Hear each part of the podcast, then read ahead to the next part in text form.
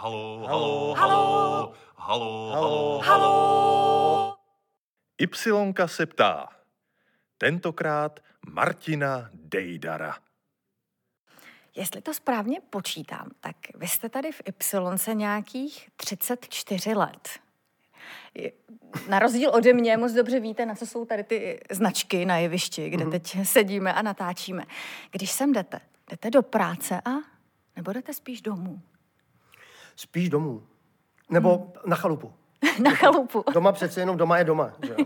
Jo, ale uh, kdybych to měl říct takhle, tak uh, jako rozhodně to neberu, jako že jdu do práce. Já si hmm. myslím, že u tohohle toho našeho povolání, jako samozřejmě jdete do práce, jdete pracovat v podstatě, ale uh, ono, já nevím, asi možná je to tím, v jaký době člověk vyrůstal, tak to slovo, že jdu do práce, má spojení s něčím, co není úplně jako fajn a co vám není úplně jako příjemný a co je nějaká nutnost. Jo.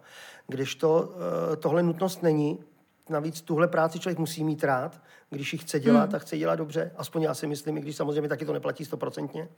Ale uh, rozhodně sem nejdu jako uh, v, tom, v tom nám zažitém smyslu, hmm. smyslu slova do práce. Jdu vydělávat peníze. Uh, jdu prostě někam, kde, kde uh, je mi dobře. My se teď scházíme v době, kdy to jeviště bohužel normálně zeje prázdnotou. Je to vaše nejdelší pauza v hraní. Co to s vámi dělá, když nemůžete hrát? Je to strašně zvláštní stav hmm. a projevuje se to vlastně v, několika rovinách.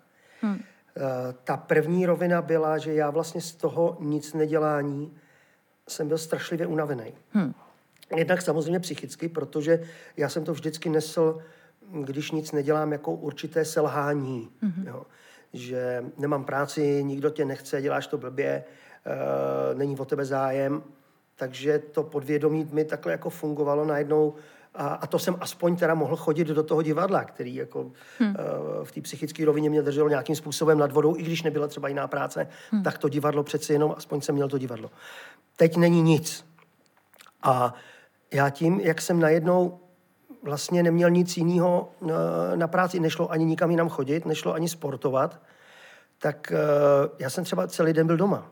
Hmm. A na to opravdu nejsem zvyklý. Nebo když už teda jsem mohl někam jít, tak jsem přišel ve čtyři, v pět a najednou jsem nevěděl, co mám dělat. Vůbec jsem nevěděl, co mám dělat. Seděl jsem doma a bylo 8 hodin večer a mě se chtělo, začalo chtít spát. Hmm. Začal jsem třeba usínat v 9 večer. Jenomže ve tři jsem se budil. Hmm. Protože já nejsem zvyklý spát díl jak 6 hodin. Takže já od tří od rána jsem byl zhůru, od čtyř od rána. E, najednou jsem si musel hledat vlastně činnost, která mě nahradí to, na co jsem těch 34 let zvyklý. Hmm. Že přijdu domů v 11, v půl 12 v noci. Jsem ještě nějakým způsobem rozjetý, takže usínám kolem půlnoci, kolem půl jedné ráno, běžná doba. A teď najednou vůbec. E, ta energie, které zaplať pámu mám pořád jako hodně, tak co s ní, mám, co s ní najednou mám dělat? E, naštěstí e, jsme poměrně dlouhou dobu natáčeli seriál Ty specialisty, což teda skončilo 17. ledna uh-huh. a letošního roku a od toho 17. ledna za, zažívám pravý muka, protože jsme přestali uh-huh. natáčet a opravdu nedělám vlastně vůbec nic. S Martinem Dejdarem si tady na jevišti Studia Y povídáme o tom, jak se žije v době koronavirové. A mě by docela zajímalo, když tady sedíte doma, nemůžete hrát, mm, jestli se třeba zamýšlíte o tom hraní jako takovém, jestli jste si tehdy před těmi dávnými roky mm, dobře vybral, jestli vás to pořád naplňuje, jestli zjišťujete teď, když to dělat nemůžete, že to opravdu máte rád, nebo jak se to vyvíjí, ten vztah k hraní? Zamýšlím se, zamýšlím se nad tím jakoby eh, velmi intenzivně, ale ne snad ani nad tím, jestli jsem si vybral dobře. Hmm. O tom jsem zatím nepo, nepolemizoval, tak daleko jsem ještě nedošel. Že bych si řekl, že jsem si vybral blbě. Hmm. Ale spíš se zamýšlím nad tím, jak hraju, jak jsem hrál, hmm. jak doufám ještě hrát budu, co je vlastně na tom uh, hraní tak jako podstatný. A tím, že člověk v, v této době uh, sleduje hlavně televizi, uh-huh. a tu uh, televizní tvorbu z většiny zahraniční a tu vlastně novou produkci, která díky té koroně taky vznikla a jak se to všechno tak jako strašlivě mění, uh, tak si říkám, že vlastně mě mrzí, že jsem nehrál víc, přestože jsem hrál vlastně furt. Mm. Jo. Tam mě to spíš jako vede a že uh, možná uh, někdy tím, že jsem třeba tady, 30, těch 34 let, se zamýšlím nad tím, že vlastně jsem někdy měl zkusit aspoň si odskočit na nějaký jiný jeviště mm-hmm. a zkusit hrát třeba takový jako to Eh, to klasické divadlo, jo? což musím přiznat, že o tom uvažuju hodně. A, a to nejsou myšlenky takové jít, jít odsaď a, a, a, jít s Y, to uh, vůbec ne. Jo? Ale spíš to takový to od, odskočení si do jiného žánru, mm-hmm. právě proto, že si říkám, jestli bych zvládnul si zahrát třeba v, na, na Národním divadle nějakou klasiku, Jo? Jinak, než je ten y způsob, který mě vyhovuje a hrál jsem tady úžasné věci od, od začátku, co jsem před těmi 34 lety, jsem uh, doslova vpadl na jeviště, protože to, to byl opravdu pád. To moje první vystoupení byl velký pád, trapnej. Takže tímhle tím já se zabývám. Dívám se na ty zahraniční herce, dívám se na to, jakým způsobem uh, hrajou oni, uh, co vlastně asi ti režiséři po nich chtějí, uh, jak, eh, jak je k tomu dostanou. A uh, musím říct, že jim trošku závidím uh, takovou tu, tu hereckou svobodu. Já myslím, že uh, u nás jsou herci strašně utahovaný, že, nenech, mm-hmm. že m, málo který režisér nechá ty herce u nás opravdu hrát. A když se na to podívám, a mám ty zkušenosti s tím, zejména v, teď v televizích, jak se vlastně režíruje a že ten Eh, hlavní a, a prvotní eh, moment tý, toho natáčení je rychle udělat co nejvíc práce mm-hmm. za co nejkratší dobu a, a co nejlevnějc.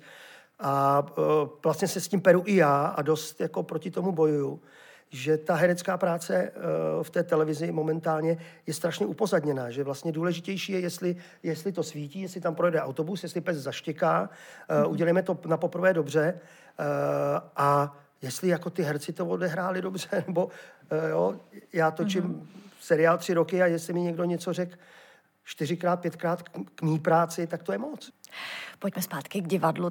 Kaiser Slábu jsem vás připravovali na damu, je to tak? Je to tak, no. Je. Jak jste k tomu vlastně přišel? To je obrovská klika z mého pohledu. No byla to klika, a e, to vlastně bylo tak, že jednoho, jednu neděli na podzim roku 1900, jestli se nepletu, 82, Eh, jsme seděli u nás doma po obědě nedělním v Chrasti u Chrudimi a naši příbuzní nám volali, že u nich sedí eh, Kaiser s Nadějou Konvalinkovou. Mm-hmm. Protože Naděja Konvalinková pochází od nás z Chrastí u. Mm-hmm. Má tam rodinu a strýce, který mě cvičil v Sokole, Hugo.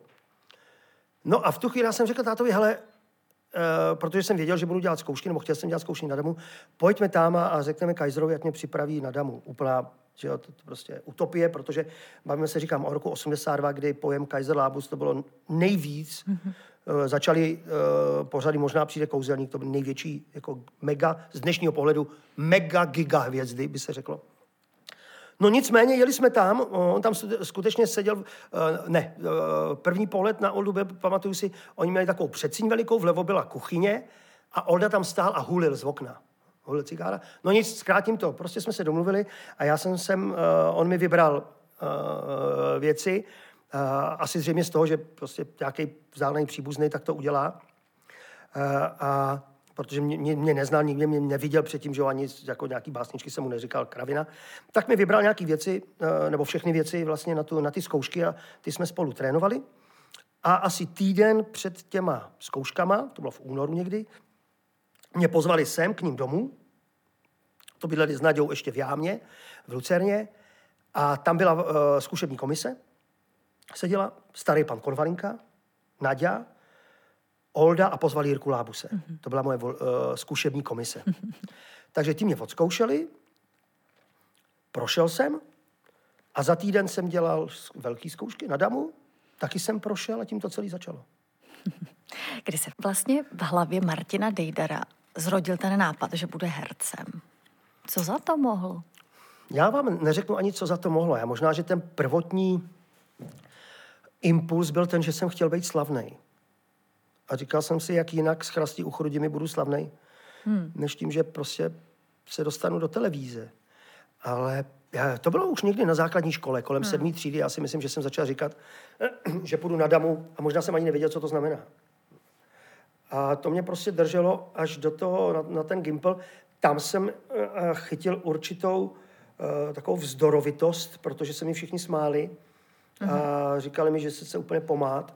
Pamatuju si, jak za mě přišel ředitel toho gymnázia, že si musím do, uh, do té přihlášky na damu ještě napsat uh, druhou vysokou školu, kam teda půjdu, uh, protože ta jednoprocentní šance, že mě vemou, prostě ne, ne, ne, není adekvátní tomu, že tam nebudu mít jinou školu, tak jsem si tenkrát z toho vzdoru napsal, že půjdu na vojenskou školu vysokou někam do Olomouce. Jako úplně něco, co já bytostně nenávidím. Já jsem antimilitantní člověk, naprosto. Takže druhá moje volba byla opravdu vojenská vysoká škola. Uh, no a, a nikdy vlastně jsem divadlo nehrál. Uh, u nás nebyl hmm. divadelní kroužek. My jsme měli za celou tu dobu, já jsem hrál ve dvou představeních, to jedno, to mi bylo asi 12, to bylo pohádka o princezně Zívalce, kde jsem hrál princes Popletománie. Uh, což by, myslím, dneska byl titul, který by se tady komu hodil, že jo? Princové a krále, k- králové z hmm, Popletománie, to myslím, že by se dělo. A pak nějakou, to už bylo na Gimplu, myslím, nějakou pekelnou hru příšernou ze života uh, středoškolských svazáků.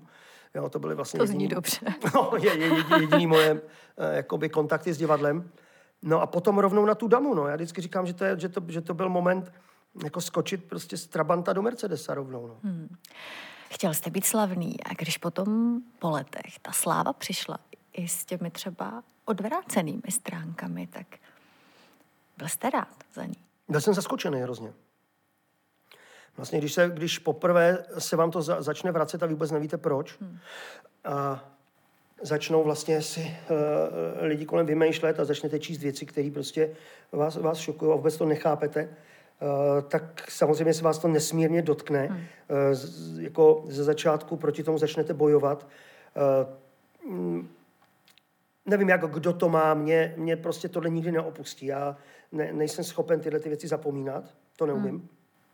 Pře, přenést se na to nějak a mávnout nad tím rukou, to hmm. mi bohužel není vlastní, čili tuhle tu asertivitu bohužel já v sobě nemám. Jo, I když by asi byla potřebná, neumím to a prostě si to pamatuju, jakoukoliv takovouhle křivdu si pamatuju a nesu si sebou pořád dál, opravdu velmi, velmi hmm. niterně. Takže je mi to líto, rád bych uh, měl tu vlastnost, že nad tím mávnu rukou, a ať, si, ať to je, jak to je. Ale neumím to, nesnesu to a říkám, nesu si to sebou dál. Čili uh, ten šok trvá hrozně dlouho, že vlastně nechápete, jak je to možné, jak se tohle může stát, že jak, jak si někdo může třeba vymýšlet o vás, o vašich blízkých, uh, psát o vás, co jste udělali, kde jste byli, když se to v životě nikdy nestalo, uh, že jste něco řekli a, a vy jste nic takového nikdy neřekli.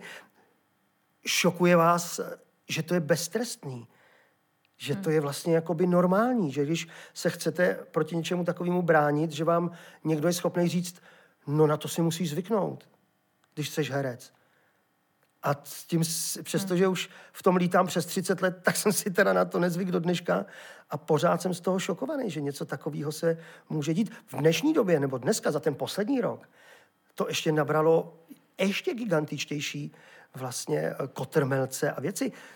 Eh, já nechápu jednu věc, teda ta, ta mi pořád není jasná a nepochopím ji, že se úplně vytratil ten základní prvek té jakoby demokracie, kterou se všichni uh, omílají, a to je říct beztrestně svůj názor, pokud, ho ne, pokud není prostě uh, úplně za roh, jo, ale říct si, co si myslet. A dneska nemůžete říct, co si myslíte jen tak. To je prostě situace, jak za těch estébáků za těch komoušů, co jsme tady zažili, že když si chtěli něco doma říct, tak pustili rádio, televizi, šli do koupelny a ještě pustili sprchu, aby je nikdo neslyšel. A to jsme tam, jsme tam, ale nejenom u nás, že to je zřízení celosvětově. Vy nemůžete říct prostě, že Černoch je Černoch, že někdo něco ukrát, že jste heterosexuál. Vlastně to je skoro nadávka, že, jo, že jste normálně heterosexuál, který má manželku, který říká žena a má dvě děti a to je kluk a holka. A málem vás dneska za to popraví. No tak jako kde to žijeme? Já vůbec nic nemám proti všem jako skupinám lidí, mě, mě, mě to vůbec nevadí. Rozhodně teda, ještě s mým vzhledem těžko mě může někdo podezírat z toho, že jsem rasista. Jako to je jako ani náhodou, jo. Ale tohle je moc. Jo. A nemoc říct prostě, eh, tady za chvíli se nebude moc říct, že, že v divadle je černý horizont, že mám na sobě černou barvu. To není normální. Jako, nebo to, že mi někdo řekne, že jsem bílej, je taky rasistický? No je teda. Z tohohle pohledu. Hmm. Jo? A teď najednou, a teď je to horší, sociální sítě, no teď si to vemte. Teď, teď to je strašný. Kolik to přineslo neštěstí. Jo? Eh, a já vždycky říkám, a zatím stoprocentně stojím, že třeba vznik těch sociálních sítí, eh, například Facebook, ten vznikl vlastně ze zlého úmyslu. Uškodit nějaké dívce, která odmítla nějakého kluka. Z toho celého vznikl ten Facebook, že on se jí tím letím pomstil, protože ho nechtěla. No a když něco vznikne ze zlého úmyslu, nemůže to prostě mít žádný jakoby dobrý dopad. To ať se na mě nikdo nezlobí. To si nese sebou prostě, když, když vznikne bomba, tak uh, bomba přináší taky zkázu, přestože může kdokoliv mít kolem toho keci, že je na obranu. Prd. Vždycky to vznikne z nějakého jiného důvodu. A to je to samé u těch sociálních sítí. A tam to, to vidíte, anonymně kohokoliv pošpinit, nadat mu, pourážet ho, zničit. A kolik to, te, kolik to neštěstí nese? Já si myslím, že to nese daleko víc neštěstí než štěstí. Jasně, OK, tak si přečtete dobře, byl tamhle, byl tamhle, byl tamhle. Dneska to zasmáte, někdo jede k moři. To prdele tak jede k moři, teď se to může, no tak jede. Ale už se další, a já máš sedět doma, a můj taky máš sedět doma. A co? No, hmm, co? jo, že to je hmm. prostě, a jak se tím strašně lidi zabývají. Toho času, pro kdyby byli venku, nebo prostě, já nevím, malovali, nebo si četli, nebo, nebo se dívali klidně na televizi. Furt je to smysluplnější, než, než tenhle ten, tyhle, ta, tahle ta šílená vlastně uh, síťová válka. No. To je pravda. Pojďme zpátky k divadlu. Víte, co mě zaujalo? Eh, Jan Schmidt mi říkal, že když vás kdysi dávno ještě před hmm. vaším nástupem do Y viděl v Mimoze, tak že vás vnímal hlavně jako mima s velkými pohybově tanečními možnostmi. A pro mě to bylo hodně překvapivé, protože já vás vnímám jako člověka, který výborně hraje, skvěle moderuje, mluví. Umíte si představit, že byste opravdu, možná tu zkušenost máte, nevím, jenom hrál, byl bez těch slov? Ne, ne, to si vůbec ne, to absolutně ne. To si představit neumím, to jako ne. Mimoza to, to, bylo, to bylo takový prostě jako zjevení uh, a to byla taky vlastně moje, uh, moje první role, byla vysloveně taková, já jsem věděl, že ten Honza Šmíd uh, má rád prostě divní lidi, a já jsem se do toho jakoby naštěstí vešel, že jsem byl divnej. Tím právě, že já jsem v tom bráníku běhal po, po, těch, po těch portálech jako nahoru a, a, a tři čtvrtě hodiny před představením jsem stál jako socha, takže si lidi opravdu mysleli, že je to socha. To. Takže uh, já, tohle, tohle jsem měl skutečně jakoby daný. Mě to hodně bavilo, uh, takže vlastně tím i to, to moje první představení, ta vosková figura byla strašně rozejbaná, vymýšlel jsem si neskutečné věci, který jako do, do té doby v té Y jsem nikdo moc nedělal mm. a který se Honzovi právě líbili, protože byli jiný a divný. To on má jako hodně rád. Já jsem byl potom hodně rád, že nějak asi při čtvrtý nebo pátý sezóně ta dekorace schnila někde tady ve sklepě, protože uh, u nás se hrajou ty věci 10 až 15 let, tak dělat to 15 let, to bych asi nedal. Jako, jo. To bych si museli najít nějakého jiného. Nejlepší byl Broňa Poloček. Ten mi říkal, všudy byl. Jo. Všudy byl. Ano. No, to je nás všude byl. Všude, že říkáš všude byl. To by, to, to by bylo horší, ale... A to všude byl, no. To, to, to bylo Borňovo pojmenování mě. Takže já vím, no, že, že vlastně to bylo, to bylo takhle. E, přesně takhle vlastně vzal i, e, tenkrát přijel i Petra Vacka. Hmm. Protože já, když se mě ptal, Petr byl v angažmá v Hradci tehdy, a když se mě ptal, jaký ten Vacek je, já jsem mu říkal divné, on říkal, tak to beru. Jo. Má rád ty divný lidi. No. Na začátku jsem tady říkala, že jste eh, v Y nějakých 34 let mm, a Y se za tu dobu samozřejmě měnila a pořád se proměňuje. Jak nesete to, když někdo třeba odchází, někdo nový přichází? Jak nesete to, že se vám ta druhá rodina mění? Uh, vždycky mě uh, jako bylo hrozně líto, když někdo odcházel. Hmm. Jo, protože, jak říkám, no tak víte, co to je 34 let pro Krista Páne? Hmm. To, některý lidi takhle dlouho nechodí ani do, do, do práce, že jo. a já už jsem 34 let na jednom místě. A jsou tady ti tací, kteří jsou tady e, ještě díl samozřejmě. Ale vždycky je to takový smutný. Jako, e, daleko veselější, když někdo přijde, ale když někdo takhle jako odchází, tak je to vždycky smutný. Jo. Naštěstí u divadla je to tak, pokud se nestane něco jako šíleného, že ten člověk opravdu odejde ze dne na den, což je taky malér, ale e, když ty lidi ještě, ještě dohrávají ty představení a ty se hrajou třeba ještě rok, dva, takže s těmi lidmi nestratíte kontakt. Pořád se s nimi potkáváte v rámci těch představení a, a, a ta, takže jako není to ten ostrý řez, jo že najednou se s někým eh, rozloučíte ze dne na den a, a je fuč a je pryč. Jo. Takže eh, aspoň tohle to, že to do, dohrávání vám dává nějaký kontakt s těmi lidmi. Když s někým trávíte tolik času, je to, je to, je to vždycky takový smutný. No. Víte co, my ten čas lidi si myslí, nebo vidějí vás logicky, že jste prostě dvě hodiny na jevišti a nazdar, ale ono to tak pochopitelně není. Uh, a to je i během těch zkoušek a během všeho většinu času, pokud nehrajete, hm, já nevím, roli, která nesleze z, z jeviště, což eh, třeba v Y je pár takových her, ale většinou je nás tam hodně, tak přece jenom ten čas trávíte taky v té šatně a s, tě, s těmi lidmi a, a znáte jejich život, znáte jejich trápení, znáte jejich rodiny a třeba je ani neznáte eh, všechny fyzicky, ale z vyprávění, z toho, co, co se prostě odehrává. Jste součástí rodin a rodiny těch ostatních kolegů, jo? protože toho času stráveného je hrozně moc. My, když skončíme představení, tak to taky není, že prostě se zbalíte, hodíte věci do skřínky a mažete domů. To ani nejde. Jo? Když, když ještě byla eh, tady, když byl bar ve Starý Y dole, tak se vlastně zůstávalo tady v tom druhém suterénu do, do hmm. pozdních ranních hodin a povídalo se, pak, nebo se chodilo k šupům, eh, prostě naproti, protože ten bar, co, co tady máme dneska, tady nebyl. A, a sedělo se, v, vlastně druhý bar Y byl u šupů salonek, který byl zavřený, kde nás nechávali prostě ten personál po, po představení sedět a povídat, protože jak jste v tom adrenalínu z toho divadla, tak taky nemůžete hned jít domů. Hmm. Jo. Eh, tak eh, to je to, že, že, že, že u toho divadla je to úplně jiný než na natáčení jakýmkoliv, jo? ale u toho divadla přeci jenom žijete s těma lidma eh, dlouhou dobu, pokud jste třeba v angažmá, nebavím se o různých těch prostě uh, představení, které se třeba dělají dneska na, na jedno představení nebo si dá zájezdovka, ale i tak jedete s těma lidma na zájezd, jezdí si na týdenní zájezdy, jedete s nima v autě, jste s nima po, po představení. To představení trvá dvě, dvě a půl hodiny a vy jste s nima dopoledne, odpoledne. My jsme třeba, eh, když ještě se jezdilo na zájezdy, eh, Y měla dvě takové štace na týden. To bylo Ostravsko mm-hmm. a pak jednu dobu jsme jezdili na hory, do Orlických hor. A co člověk znal z těch jiných divadel, tak třeba bylo jako, ježíš, zase jdeme na zájezd, jo, na co to, to je strašný. Když to Y zájezdy milovala. Veškerý zájezdy byla prostě, to, na to jsme se těšili opravdu celého půl roku. Že v červnu se zase pojede do panorámy, do, do Friedlandu nad Ostravicí, kde, eh, a to říkám naprosto upřímně, eh, to představní bylo až na posledním místě. Jako jo. Eh, důležitý bylo to, že, že přes den jsme, měli jsme společný snídaně.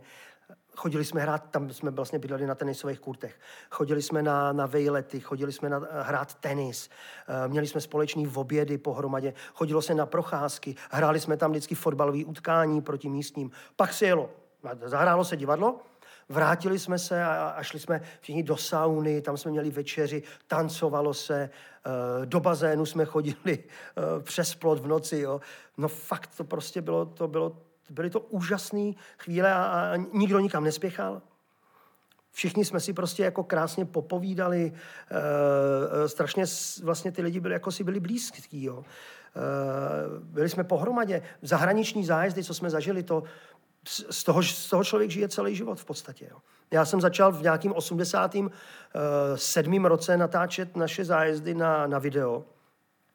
A tehdy jsem si nadával, protože jsem měl takovouhle VHS-kovou kameru, že jo, tam měla 50 kilo. Zuřil jsem, rameno mě bolelo všechno, ale dneska jsem šťastný, že jsem to dělal, protože ten materiál je prostě nedocenitelný naprosto. Jo, a těch věcí a zážitků, co jsme měli, to, to dneska vlastně, já když to vidím, tak musím říct, že oni to teda nevědí. ty mladí, ale ty nám musí strašně závidět, protože dneska už ty zážitky nejsou a, ne, ne, a, a nebudou takový. Myslíte, že ne? Ne. Já to vidím na svých dětech. Nejsou. Ne, nemají, na to, nemají na to prostor vůbec. Jo? Já vidím, když my si začneme povídat i v té naší partě doma, tak mo, moje děti, které už jsou vlastně velký, tak sedí s náma hodiny a hodiny a jenom hltají prostě a, a, a, a koukají na to, co všechno jsme jako zažili, jak jsme prostě si to jako užívali.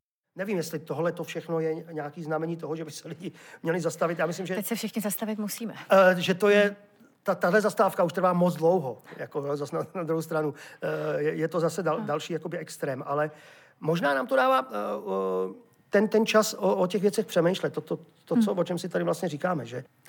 Když jsme u té opravdu hodně dlouhé zastávky, přestávky v práci, co vás žene dopředu, abyste to překonal? Uh, nějaká moje touha, nějaká touha něco dělat. Děkuji vám moc za odpovědi. Já děkuji.